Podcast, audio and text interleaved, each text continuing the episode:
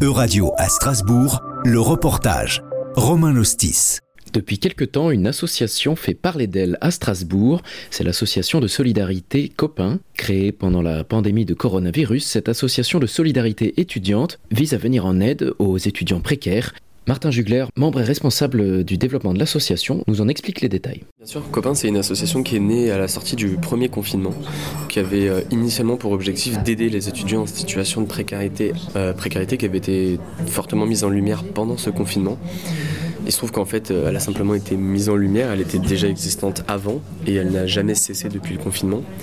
Donc Copain, c'est à continuer d'organiser des distributions pour venir en aide aux étudiants en situation de précarité, d'abord à Paris, puis depuis quelques mois partout en France euh, pour venir en aide à un maximum d'étudiants. Depuis le début du mois de février, cette association organise des distributions hebdomadaires de paniers repas pour les étudiants précaires. Alors, euh, chaque, tous les étudiants et les jeunes de moins de 26 ans peuvent contacter Copain et s'inscrire à une distribution alimentaire pour venir récupérer un panier alimentaire. Aujourd'hui à Strasbourg, on organise une distribution par semaine au Compote Café.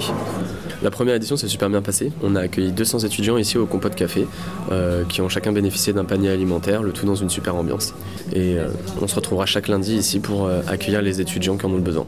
Alors, dans chaque panier, on peut retrouver des fruits et légumes qui viennent de producteurs locaux et des produits secs qui sont, qui sont récupérés soit au cours de collecte de denrées dans les supermarchés, soit qui sont fournis directement par des entreprises ou des grandes chaînes de distribution. En fait, c'est d'aider un maximum les étudiants sur ce qui est le plus compliqué au quotidien.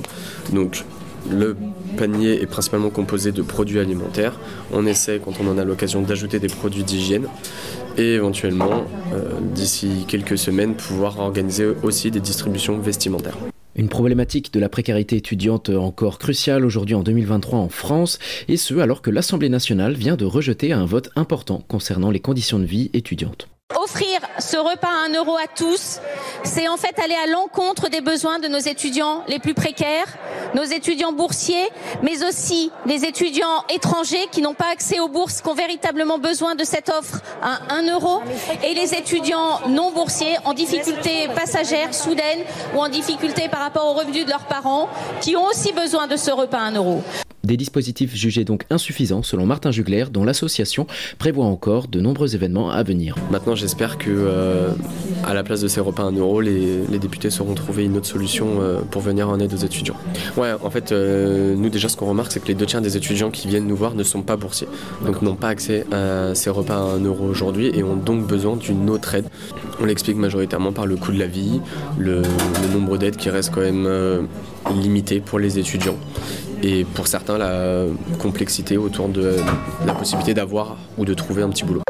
C'était un reportage de Radio à Strasbourg, à retrouver sur euradio.fr.